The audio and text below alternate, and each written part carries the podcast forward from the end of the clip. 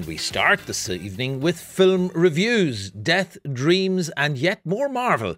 This time it's even in the title. Anatomy of a Fall, first of all, is perhaps the most European of films set in France, starring German actor of the moment, Sandra Hüller.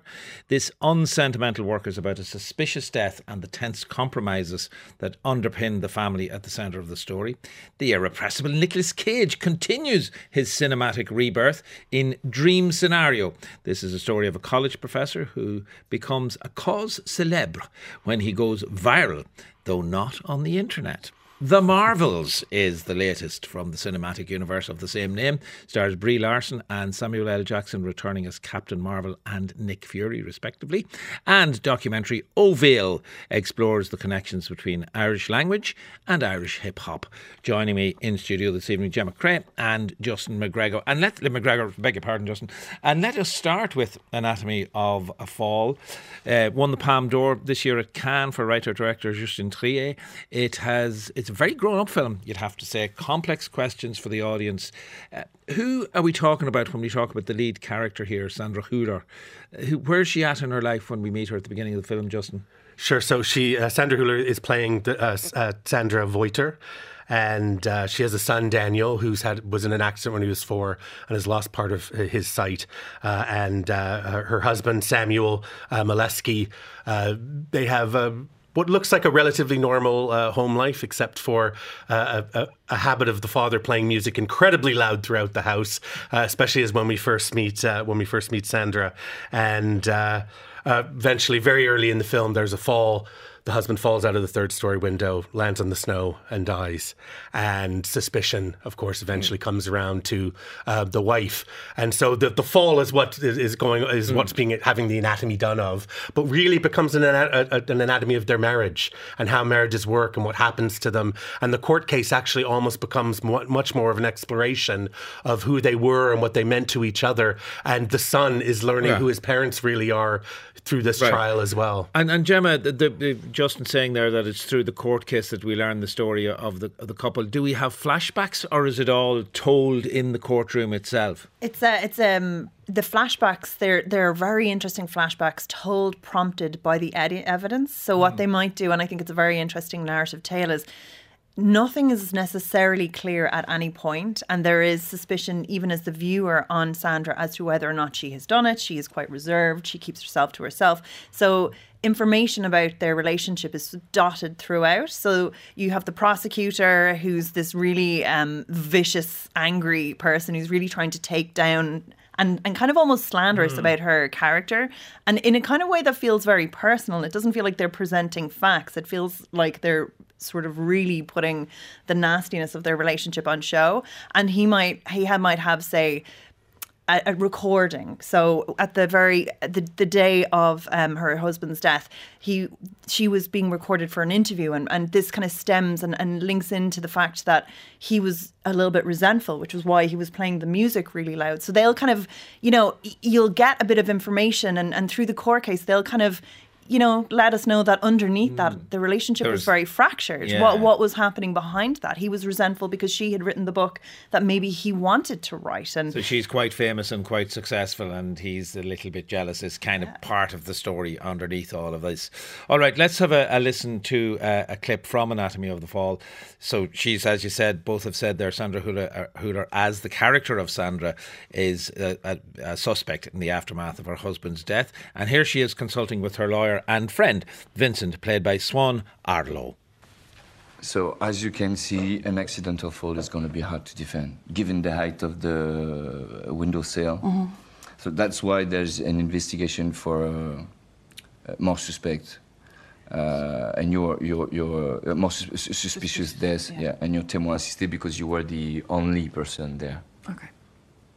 And of course, you, you're his wife. Um, now, looking for a stranger who walks in, kills him while you were sleeping right above, and Daniel was up for a walk is a shitty strategy. Samuel had no enemies. That stop. Make... Stop. I did not kill him. That's not the point. Really. Um, we have to go through uh, Samuel's personality. What was he going through lately?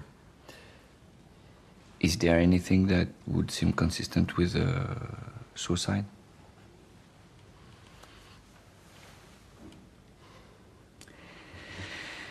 I thought about this, obviously, but I just can't imagine him jumping with Daniel so close by. It's just, I just can't get it in my head. That's Sandra Hüller there as Sandra Voyter and Swann Arlaud as defence attorney Vincent Renzi from the film Anatomy of a Fall. And wonderful dynamic even in that. But we are in a courtroom situation and there's a lot, it's quite often courtroom dramas are quite talky. There's certainly a fair amount of talk in that scene, Justin. No, no, it's a very, it is a very talky film. What's really fascinating too is it's also the anatomy of the French judicial system, which I didn't know much mm. about. And very different from what we might Very experience. different. There are some citizens and then there's a panel panel of judges and they're all kind of the jury. But instead of like objecting, the other lawyer can just come in and talk about the point the other lawyer has raised. And it becomes almost like a debate. Mm. And then sometimes they'll turn to a witness who they're not even cross examining to help clarify a situation. It's absolutely a fascinating place where it kind of becomes like a, a theater.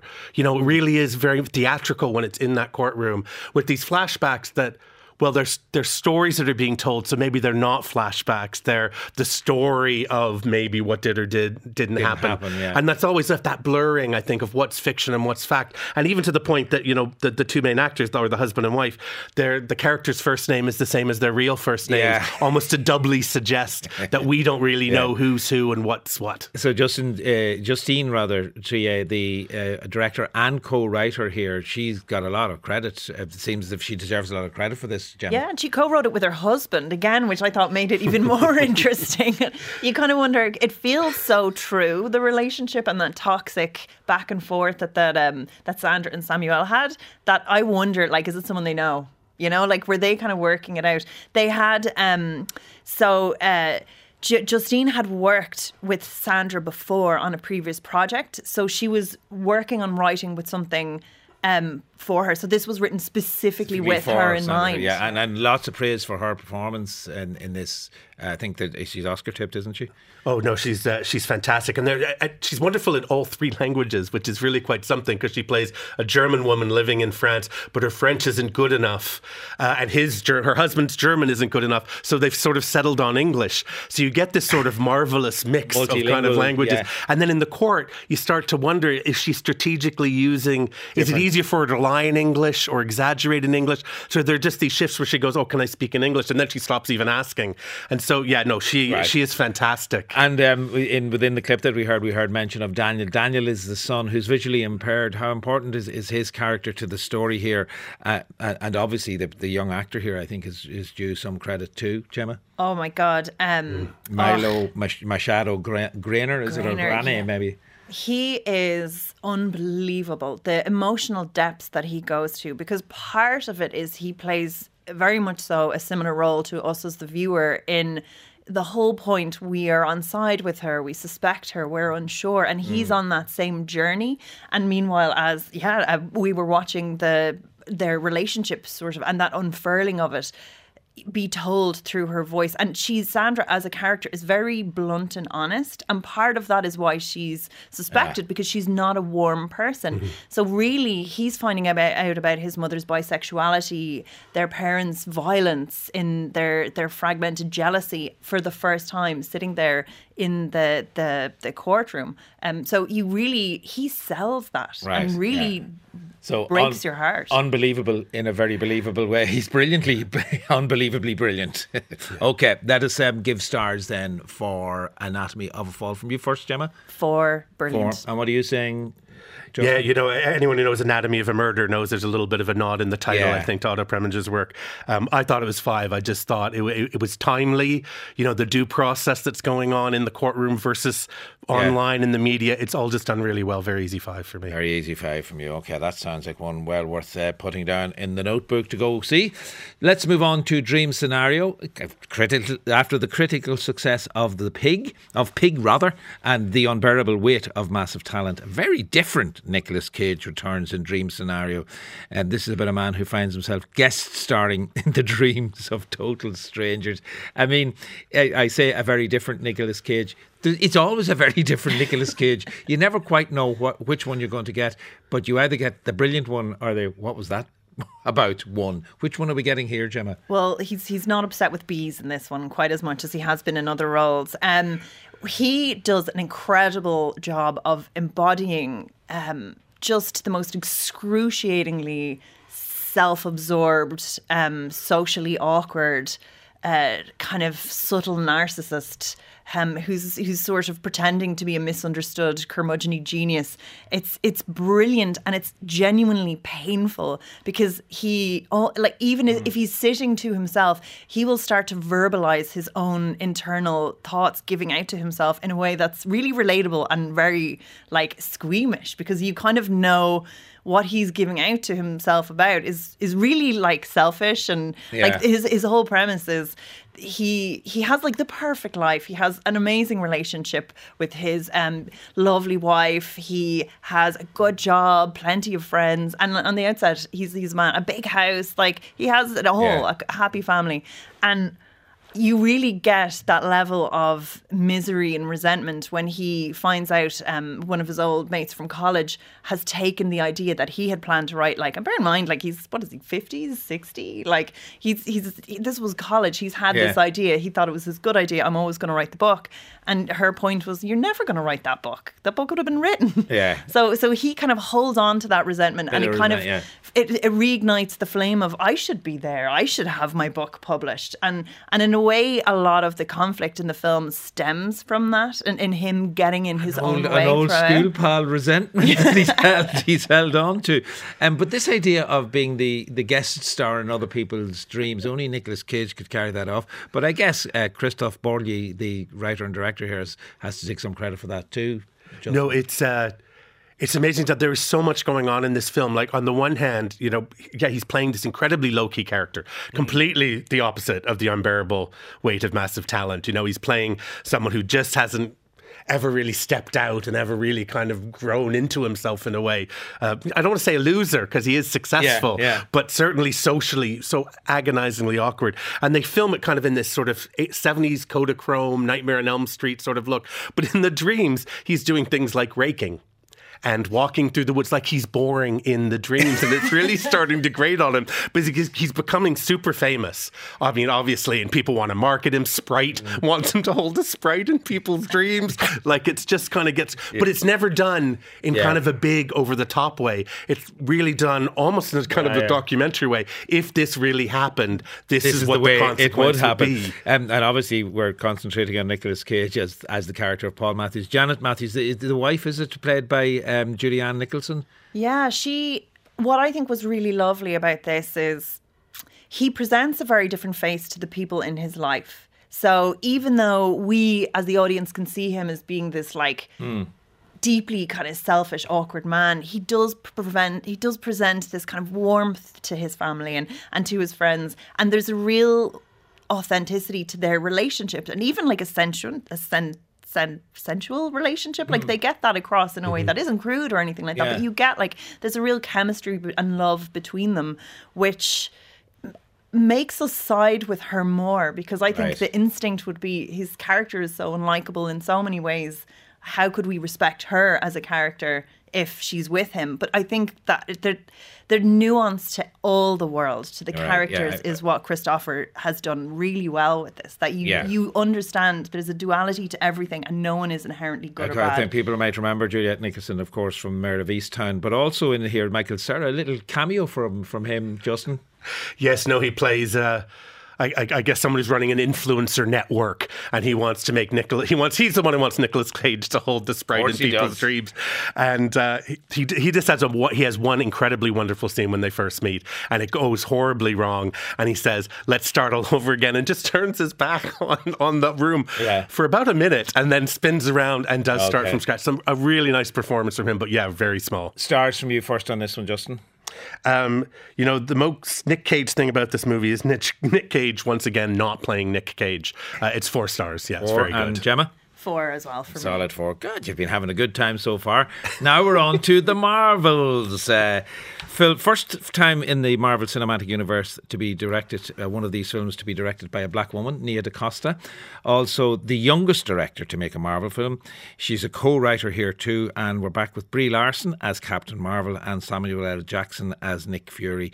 Um, but he's de aged in this, we, we should add. I'm, I'm wary about ever asking where are we in the Marvel universe, but where are we in the Marvel universe, Justin? We're up to date. But we are. But what's amazing about this movie is it, it, it comes out of two TV so, shows and another movie. So it, it it picks up after WandaVision, it picks up after Miss Marvel, and it picks up after Captain Marvel. And you really need to have seen all three, you know, all, all to make whatever, sense 12 of- up for it to really make sense, to really sort of know Yeah. where the characters are. And stylistically, it probably owes most to Miss Marvel with a bit of the animation and, and Kamala Khan, who's the first Muslim um, uh, superhero in the in the Yeah. Marvel universe. But to really sort of know who they are and how, uh, what an odd couple, I guess the three of them Right. are, you really kind of need to get the, it is like a sequel. Without being a sequel, only in the Marvel cinema. I, I, you know, do I need to know anything more than there are goodies and there are baddies, and the goodies have superpowers and the baddies have superpowers that you should be afraid of? I think I think you have absolutely nailed it. Got Um, it. there's there's not a huge amount of d- depth depth to this. It doesn't it doesn't go into the the multiverse stuff. I mean, Right. I'm not I'm not going to say anything. It, it touches on it, but I mean, it doesn't really kind of delve into the complexities of it. I think there's a lot more heart to than the likes of some of the more recent ones as well. That kind of are I, I kind of felt are pure action. It, Right. I, I do feel like it was more character driven. Well, than a mind you, now the clip that I'm Oh, yeah. the clip that I'm going to play might give a somewhat different impression. Um, you talk about development of character, which usually involves dialogue and visuals. Here's a clip um, from Marvels, which I think you will hear is mostly about the action.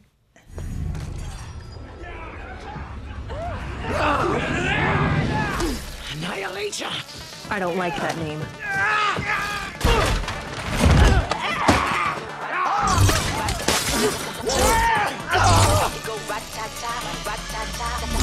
DJ Skillis, we be the realest team on the even without uh, seeing the film, I think I know what's going going on in that scene.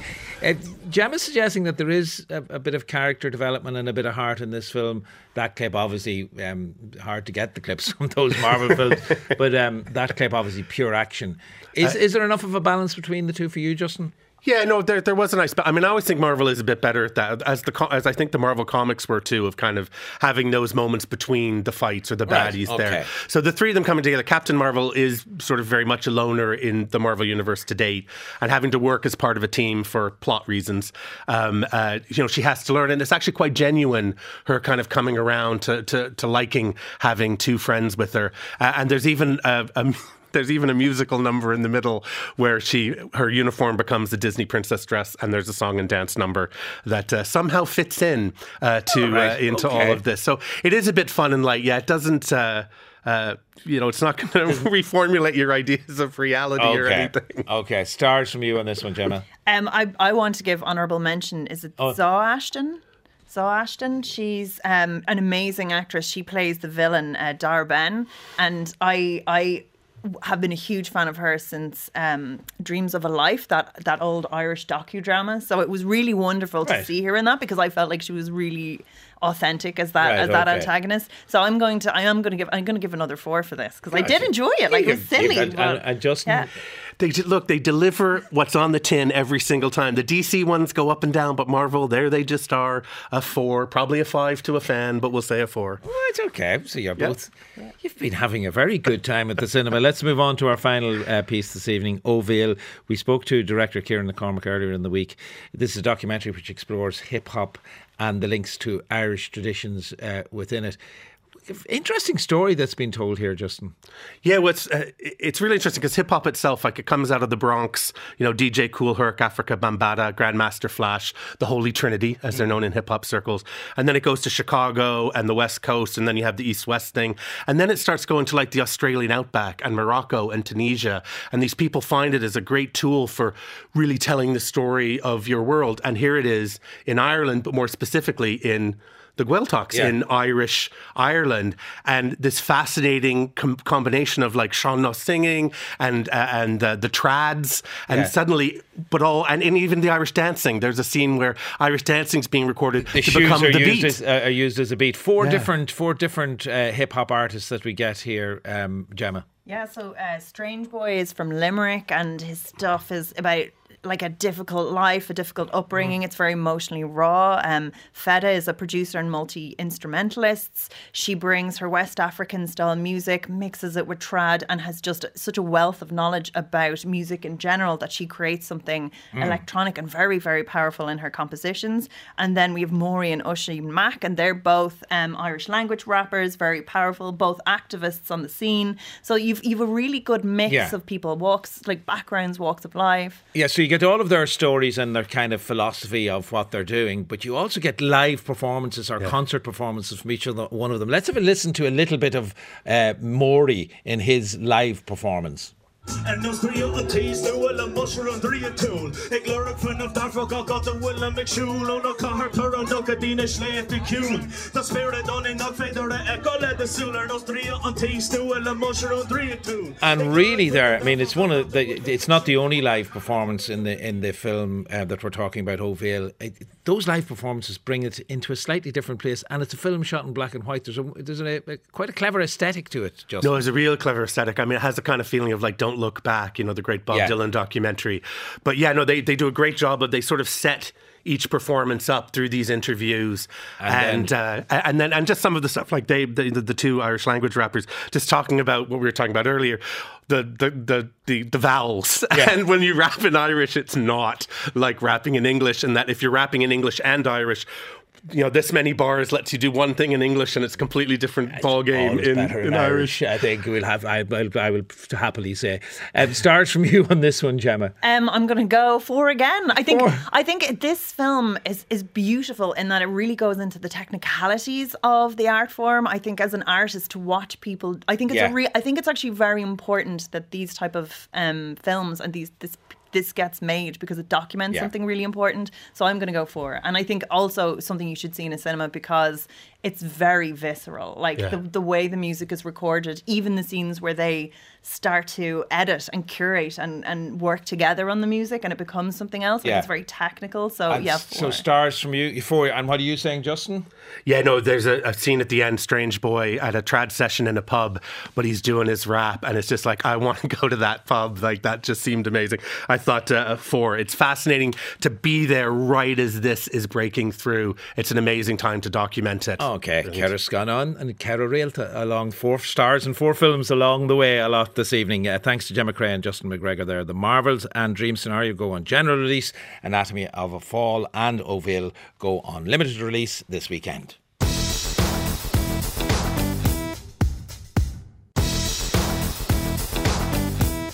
You're listening to Thursday Night's Arena. The 68th Cork International Film Festival opens tonight with a gala showing of Poor Things, the latest film from the multi award winning director of The Favourite and The Lobster, Yorgos Lanthimos.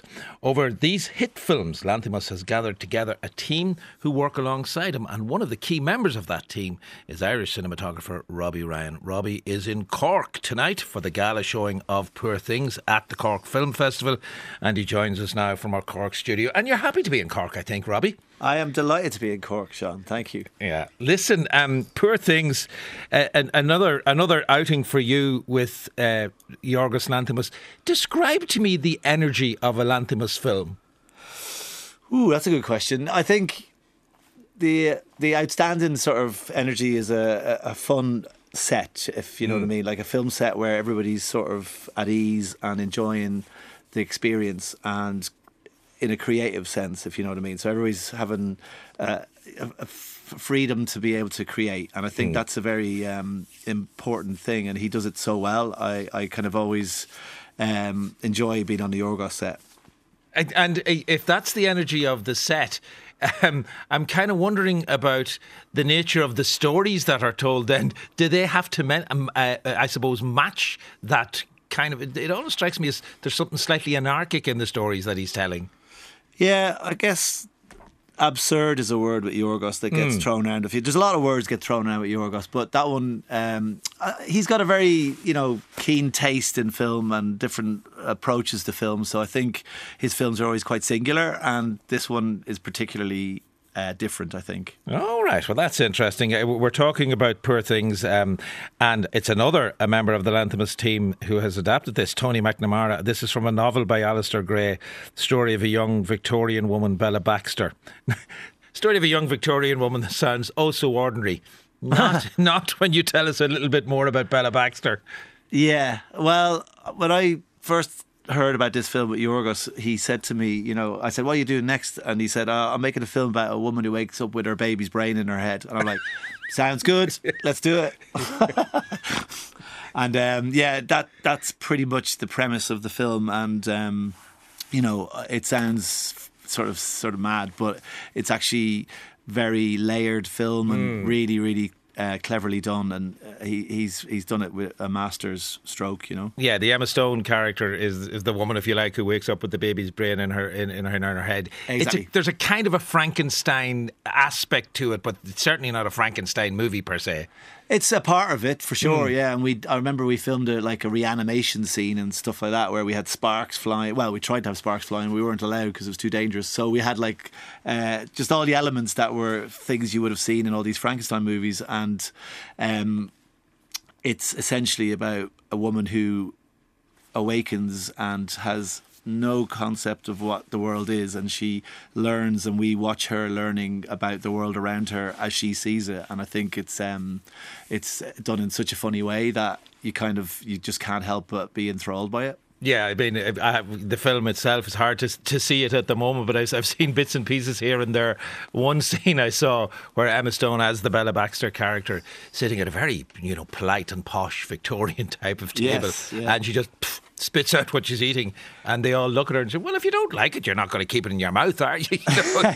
so it, No, like Tony and uh, Tony McNamara and Yorgos have written a really great adaptation of the of the book, which is a it's a very madcap book as well and interesting in its own way. But I think their humour together is so on point and um, really, really laugh out loud funny. And when is the last time you were in a cinema where? Well, first of all, when was the last time you were in a cinema? Because a lot of people don't go anymore. But when was the last time you were in a cinema where you were laughing a lot? And this film, I, I personally find very, very funny. Uh, Would you go back to the book? I'm wondering how visual a book is as the Alasdair Gray novel, and did that lead you in any way into the several worlds that you have to light and that are created in the in the film?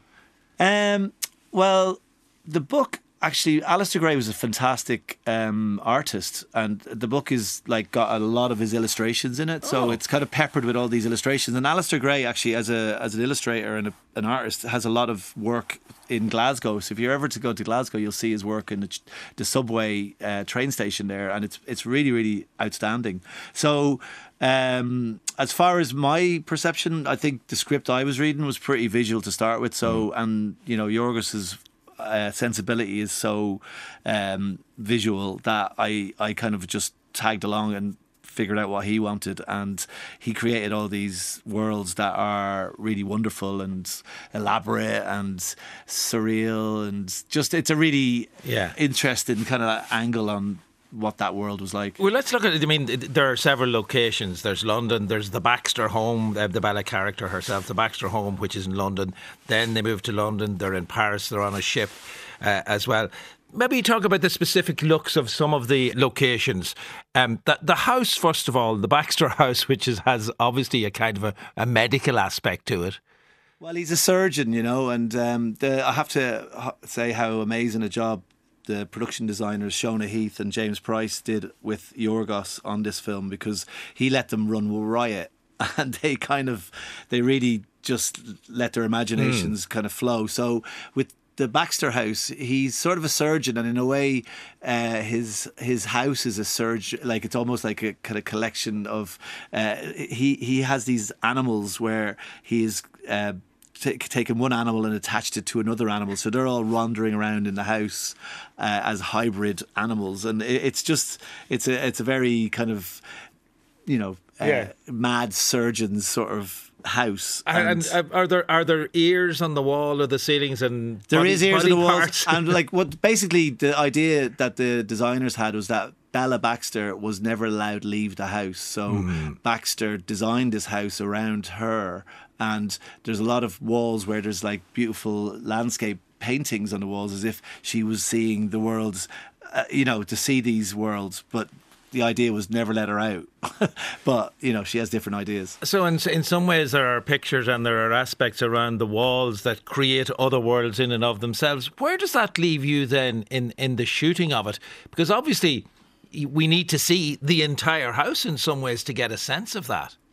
Well, they designed the house, the the whole like, as far as practically uh, filming it was so fun because usually on a film set you kind of have like okay this room is that room and then we'll go over through the set or we'll go across the studio and there's another Yeah. room that's the other room. What they did, which I think is a genius idea, is they created a composite set, is what it's called, where you literally walk in and the whole house is integral. You know, so you you go into the living room, it's there. You go up the stairs into a bedroom, it's there. So they made it very sort of simple for us, hmm. and it was uh, it was a joy to film, really. Yeah, and I'm wondering if that is that is part of the reason for the the wide angle that we get uh, in in large parts of the of the film. That kind of very wide look that you can see everything. If the whole house is there, why don't you show us the whole house? Uh, Absolutely. Is that part of the the idea?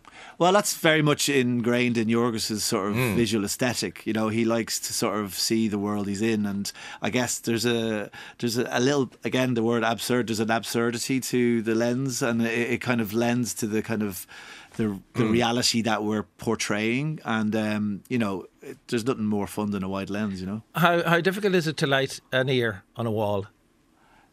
it was on the ceiling actually. Oh, it was on the ceiling. oh, oh, is it easier on the ceiling than it is on the wall? Well, it's like dancing on the ceiling, isn't it? It's hard. Um, no, it was fine. It, it's uh, it- you know the way he likes to photograph stuff is that he doesn't like any lights or any kind of like film equipment on set because that means he can't have his wide lenses. So essentially, we'll always be filming it and lighting it. Um, from outside, so uh, we just had loads of lights, and that, that the the London set was a daylight. It was actually a, an exterior set, one of the few in the film. So we had a bit of ambient daylight, Ah, thank right. God. In the other ones inside, I had to get loads of lights to make that work uh, and create skies in there. But that's a different story. Well, uh, Paris Paris is is practically monochrome, isn't it? Is there snow everywhere? Is it Paris that has the snow all over the place? That's right. Paris is all snow, but we no, we shot that on a film stock that hadn't been shot uh, in a long time called Ektachrome, which is. Do you remember your old slide films you used to stick in the projector? Yeah. So that's like a positive film, and uh, Kodak had just um, reissued that a few years back, and we were able to use it, and um, so that actually made it super colorful but because as you say it was a snow scenario it felt a bit more monochrome. But um yeah the way the way we filmed those sets was like uh, we had uh, built it all in an interior studio and we just created this big sky above it all. So it kind of felt like an exterior um and it, it, it works very well The the pictures that I've seen of the ship look. I, I mean, it particularly the kind of views that were given look astonishing. Would you describe how that how that is made on the set, and then how you go about creating the images around it and lighting them? Sure. Yeah. Well, no. Basically, what Yorgos was trying to do on this film was to create a film that had a lot of old cinema techniques, like you know things you would have seen in 1930s cinema, which would have been miniatures and you know colorful backdrops that were done to kind of create these things in the studio. So, but what he wanted to do was like bring 2023 into it where we had new technology. And what we did with the ship was we we had a like it was again it was a composite set where you could walk around it all around the ship. Uh, but when you got onto the deck you looked out and there was this huge like bill uh, like a led um, screen that had all the skies so essentially when you walked out onto the deck you still were like in that world of immersive sort of visual sort of uh, kind of uh, skies, and it, it, it was something that usually is done in a green screen. Yeah. and people kind of like have to imagine it, but Yeah. when we were filming it, we could see it for real, and it looked amazing, you know, because we had all these really like elaborate skies that were unreal and surreal, you know. I can hear the kind of excitement that that would be involved in making a picture that has, you know, that has the real thing or a, a version of the real thing, if you like, in front of you, because it's hardly a real sky. But you know, you know that has something there that people Sure, can actually look yeah. out at, and that you're actually seeing it. You're not saying, "Oh, we'll put that in in the mix afterwards." That, Honestly, it makes a big difference, and actors were able to react to it. And um, you know, I, I, I do think it was a, a really Yeah. great choice because green screen makes your imagination go green. Ah, you, you've been practicing that one. Oh, no, I just came up with that. Ah, there you go. you, you, Lanthimos is rubbing off on you. It would seem. Listen, were you were you at the uh, at Venice when Poor Things won the Golden Lion? I go to Venice every year, so I um, was there, yes, and it was uh, a joy to be there f- to see um, the audience react to it, and then it just seemed to really get a great reception. And the Golden Lion, I think, you know, that's the best it can ever get. Personally, I think that's Yeah. everything from now on's downhill. I, I saw recently you also worked on Ken Loach's The Old Oak. That's a very different style of filmmaking, very uh, a kind of a realism, almost documentary feel to it. Yeah, I've worked on, and this is my fifth film with Ken, and uh, honestly, it's such a joy to work with Ken Loach. He's an amazing filmmaker, and uh, yeah, he's got a different, uh, different style, but he actually he is quite similar in some respects to Yorgos. That he uh, has a definitive idea of what he wants, Yeah. and uh, that's the great sign of a good director. He's sort of like, oh yeah, let's this is this is what we're doing. Let's do Yeah, this, and yeah. um, you know, I I would drop everything to work with Ken. He's just a great guy. Yeah, and obviously you're back again doing another uh, work, with, another piece with Andrea Arnold. Yeah, You- did that in the summer, which was brilliant. So Uh, um, this is Bird with Barry Keoghan. Can you tell us much about it? Uh, it's a it's a very uh, her her stories are very personal. So I think Hmm. we filmed it right next to where she lives in a place called Gravesend in London, and um, that's an amazing place. Did you know that that's where Pocahontas was buried? Robbie, you're full of. I'm telling you, tonight. only because there's a park there where she's got a statue. I go, what the hell's Pocahontas doing here? And it was because when she went to visit the King's Court, she stayed for a while and then she was sort of going, I don't like it here, I want to leave. And then she got sick and then she died, bless her, on the boat out of the, the River Thames. And they said, What are we going to do? And they were like at Gravesend. So he said, All right, let's chuck her out here.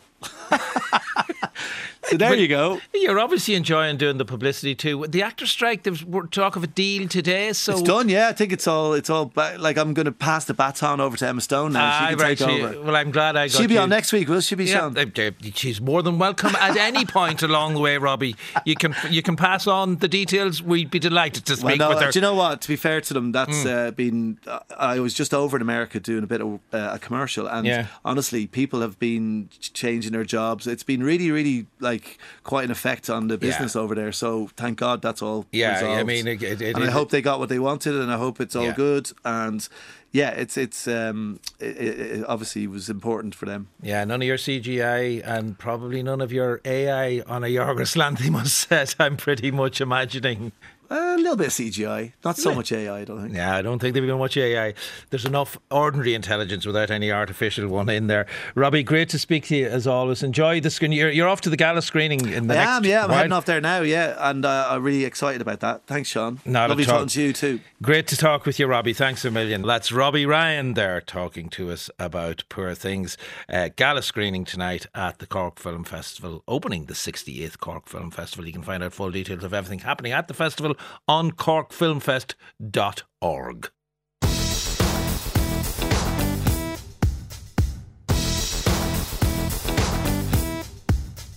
You're listening to Friday, uh, Thursday Night's Arena, coinciding with the 25th anniversary of his solo career. Robbie Williams has a new four part Netflix documentary series that looks at the highs and lows of the most successful UK solo artist of all time. Covers the course of Robbie's career from his struggles with addiction to leaving Take That to the band's reunion. Using footage from Robbie's archive and in depth interviews with Robbie himself, it's executive produced by Academy Award, BAFTA, and Grammy winning director Asif Kapadia. Alan Corr has been watching it. We'll hear his views in a minute. But first of all, let's hear Robbie.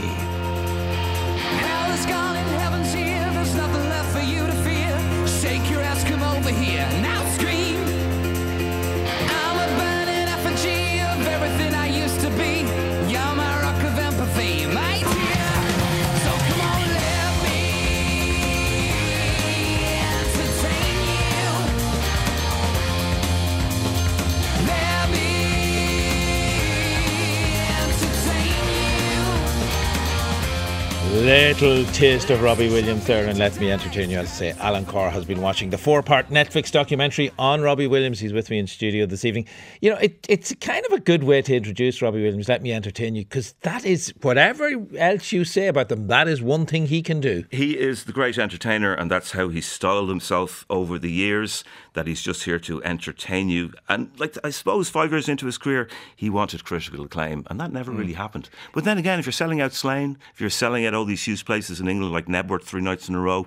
There's nothing wrong with being a great entertainer. And he also was the kind of, going back to the very early days of Take That, obviously, he was the kind of the cheeky one who was entertaining us with his cheek. Very much so. I mean, he would have joined the band in 1990 when he was only 16. He'd just left school without any qualifications. And he was, I suppose, emerged as the, the bad boy of Yeah. a very squeaky, clean band. Uh, but it turned out very quickly that the, the punishing workload that boy bands have to go through really did take its toll on him. And he was also very jealous and resentful of Gary Barlow, who was. going uh, to say it wasn't only the punishing Oh, absolutely. there There was was, there's lot of- always going to be a dynamic Yeah. in these kind of bands. They rejected Robbie's songs. It was all about Gary. So he left uh, in 1995. And, you know, it's worth noting that the following year the band broke up. Yeah, uh, so, yeah. yeah, they did get back together, but that's another part of the story. But um, that aspect of you know the, the break of the band and the Gary Barlow thing, uh, and that kind of dynamic within that's all dealt with in the first I don't know maybe fifteen minutes kind of thing. Uh, uh, certainly, of the I watched a bit of the first episode. It's it's kind of you're, you're very quickly into. And here comes my solo career. I, I found this this documentary series quite bewildering in a lot of ways. It's four hours long. It's it's in four parts on, on Netflix. It's truncated in some ways, and there's too much in other ways. Right. So we're dealing we, we deal with Take That in the space of 16 minutes. so within go. 16 minutes of the show of the documentary starting, Robbie's already on a solo career. Another thing that's left out is his childhood. There's nothing about his childhood. Yeah, it just goes straight. It goes straight into the band. But interestingly, I think they, they, they, they've kind of headline at the beginning, or the, the graphic at the beginning of the series is, "This is thirty thousand hours of footage that he has never watched." Yes. And the kind of the, the conceit of the film is, Gary Barlow is watching on his laptop at home those early part or those early days of his career. It's a very good device. I think it's a very clever. good device in that, um, you know, Kapadia, who's made the, the Amy Winehouse documentary, the most successful documentary in British history. Hmm. The, the device he's taken here with director Joel Pearlman is they sit Robbie in front of a laptop in his house in LA and they play him. Excerpts from this gorgeous thirty house in thousand LA. amazing palatial house in LA, Yes. has to be said. Uh, these uh, excerpts from these thirty thousand hours of footage, and we see Robbie react in real time to looking back on his career. I think it's a very good device and it gives an in to that particular Yeah. chapter in, in his life and the various chapters. Yeah, and, and obviously, so it, it, it flips through to Take That stuff very quickly, and suddenly we're into the beginnings of the solo Yeah. career. And it Mm. doesn't shy away from the difficulties of the beginnings of that solo career, and it doesn't shy away from you know how he had to deal with addiction, how he had to deal with all of that stuff. So here's a clip where he's been watching, or he's watching himself. Being confronted by the- the paparazzi, I think he's making his way into rehab at this point. Everybody knows I'm in trouble. How are you? But, um, I didn't care. I'd gone past the point of no return.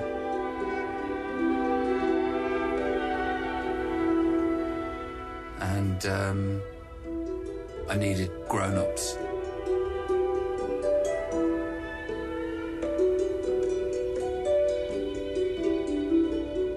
Life has spiraled out of control so severely. But my manager understood what needed to happen. I needed to be carted off and taken away to rehab. Robbie, how are you feeling today? Can I ask you? Yeah, new single out 14th of July. It's called Lazy Day. It's fantastic. You got any message for your fans? Might be a bit worried about you. Uh, no, don't be worried about me. I'm fine. But I'm a bit, a bit, um, I'm appalled at the turnout. When Michael Barrymore had a problem, there was thousands outside his house.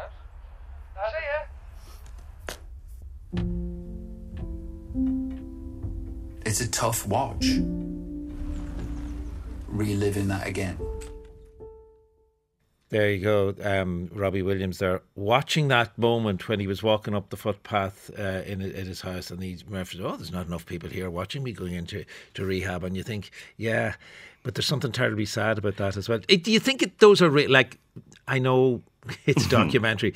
Like he does slam down. You can hear it there. He slams down the lid of the laptop and he, he goes out of the room. And subsequently, we get. Did did you feel that it was a genuine reaction to those those pieces of footage that he watched? Yeah, I'd imagine he had to work as a kind of wander his way around the harp player in the in the background. um, I, I think that yeah, he's he's a man known for oversharing. I suppose he's always been very honest as well as being a show off.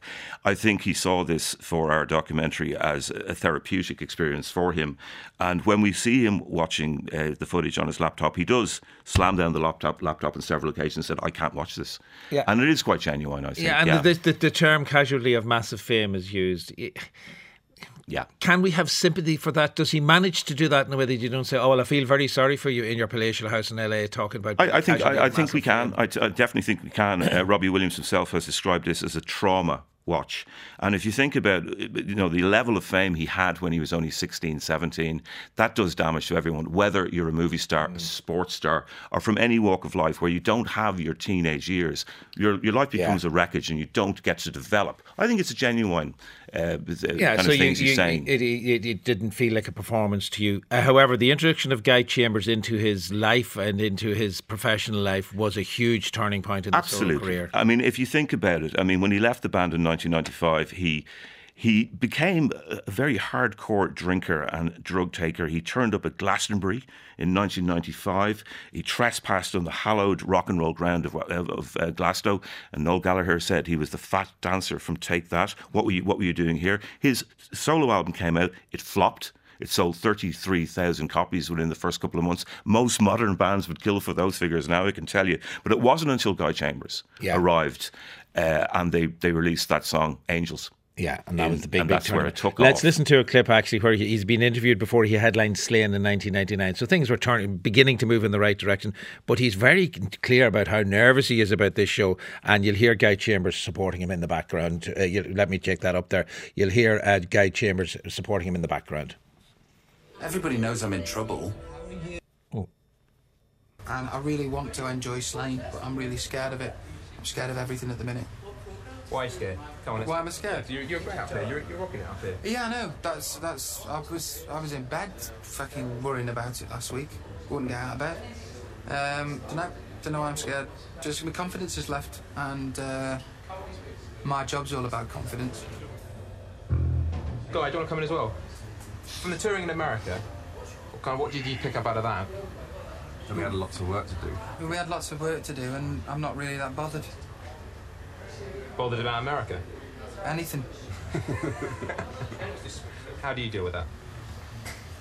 I don't know. Um, how do I do with that? I know. Just try and be a mate. Try and be a Oh, that's a friend. wank answer. Try and be a friend. That's all I can do. You can tell Guy's worried about me, he's concerned about me, but also at the same time, there'll be a confusion for people. You know, he's not experienced that kind of depression, so I, I think it just confuses him. I was looking for a bit more of a positive spin, hopefully. No, no, just on the just on the, that. just on the Slane thing. No, no, sorry. Do you want me to do it again then? Do you want a really happy one now? No, no, no. I just want, I Let's just want, have an a really honest, happy- I just want an honest one. Do you know what I mean? Do you know what I mean? so you're looking forward to Slane? Definitely. There's going to be 80,000 people there. It's the biggest gig of my life. It's going to be a wonderful experience. I just hope and pray that it's good enough from both angles, my side and their side. There you go. That's a that's a really honest version there of Robbie Williams, and then turning it on when he had to. There's your Yeah, clip. You can yeah, use and that that's him all if you want over. I've, I've met him quite a few times over the years, and he, he always he's a quote machine. He, del- Yeah. he delivers what the press wants. But I, I think in those scenes, which have never been seen before, uh, he is brutally honest and Yeah. very kind of uh, And that, that tic tac between him watching, the, you can hear the change in the sound. he watches yeah. it. He Works says, very well the doesn't doc. know what he's at, and then it Yeah. goes back to the laptop again. yeah, that's right. Um, But did it last the four hours, and was it worth all of that? Well, I was disappointed in, in, in the, the lack of kind of coverage of his childhood, and I would like more about Take That. Um, it is in danger of becoming a bit of a, a pity party, but at the same time, given how honest he is, you, you really do kind of uh, want to support him. cheeky and likeable. He's cheeky and likable, and he's, he is a very good talker. He's very articulate and very, very funny. And we get to have a good look at this amazing gaff in LA, Sean. Yeah, we certainly do. Um, so watch it if you, even if you're not a Robbie Williams fan. I, th- I think I think it's a very kind of it's an interesting lesson about the media and the music industry as well. All right, Alan Corr talking to us about uh, Robbie Williams there and the four-part documentary, which is available on Netflix right now. But that is our lot for this Thursday evening. Paula Shields and Liam Murphy researched. Amandine Passo Divine was the broadcast coordinator. Liam Mullen was on sound this evening, and tonight's programme produced by Kay Sheehy. Talk to you tomorrow night once again, seven o'clock here on RTÉ Radio One, and John Creedon will be with you after the news.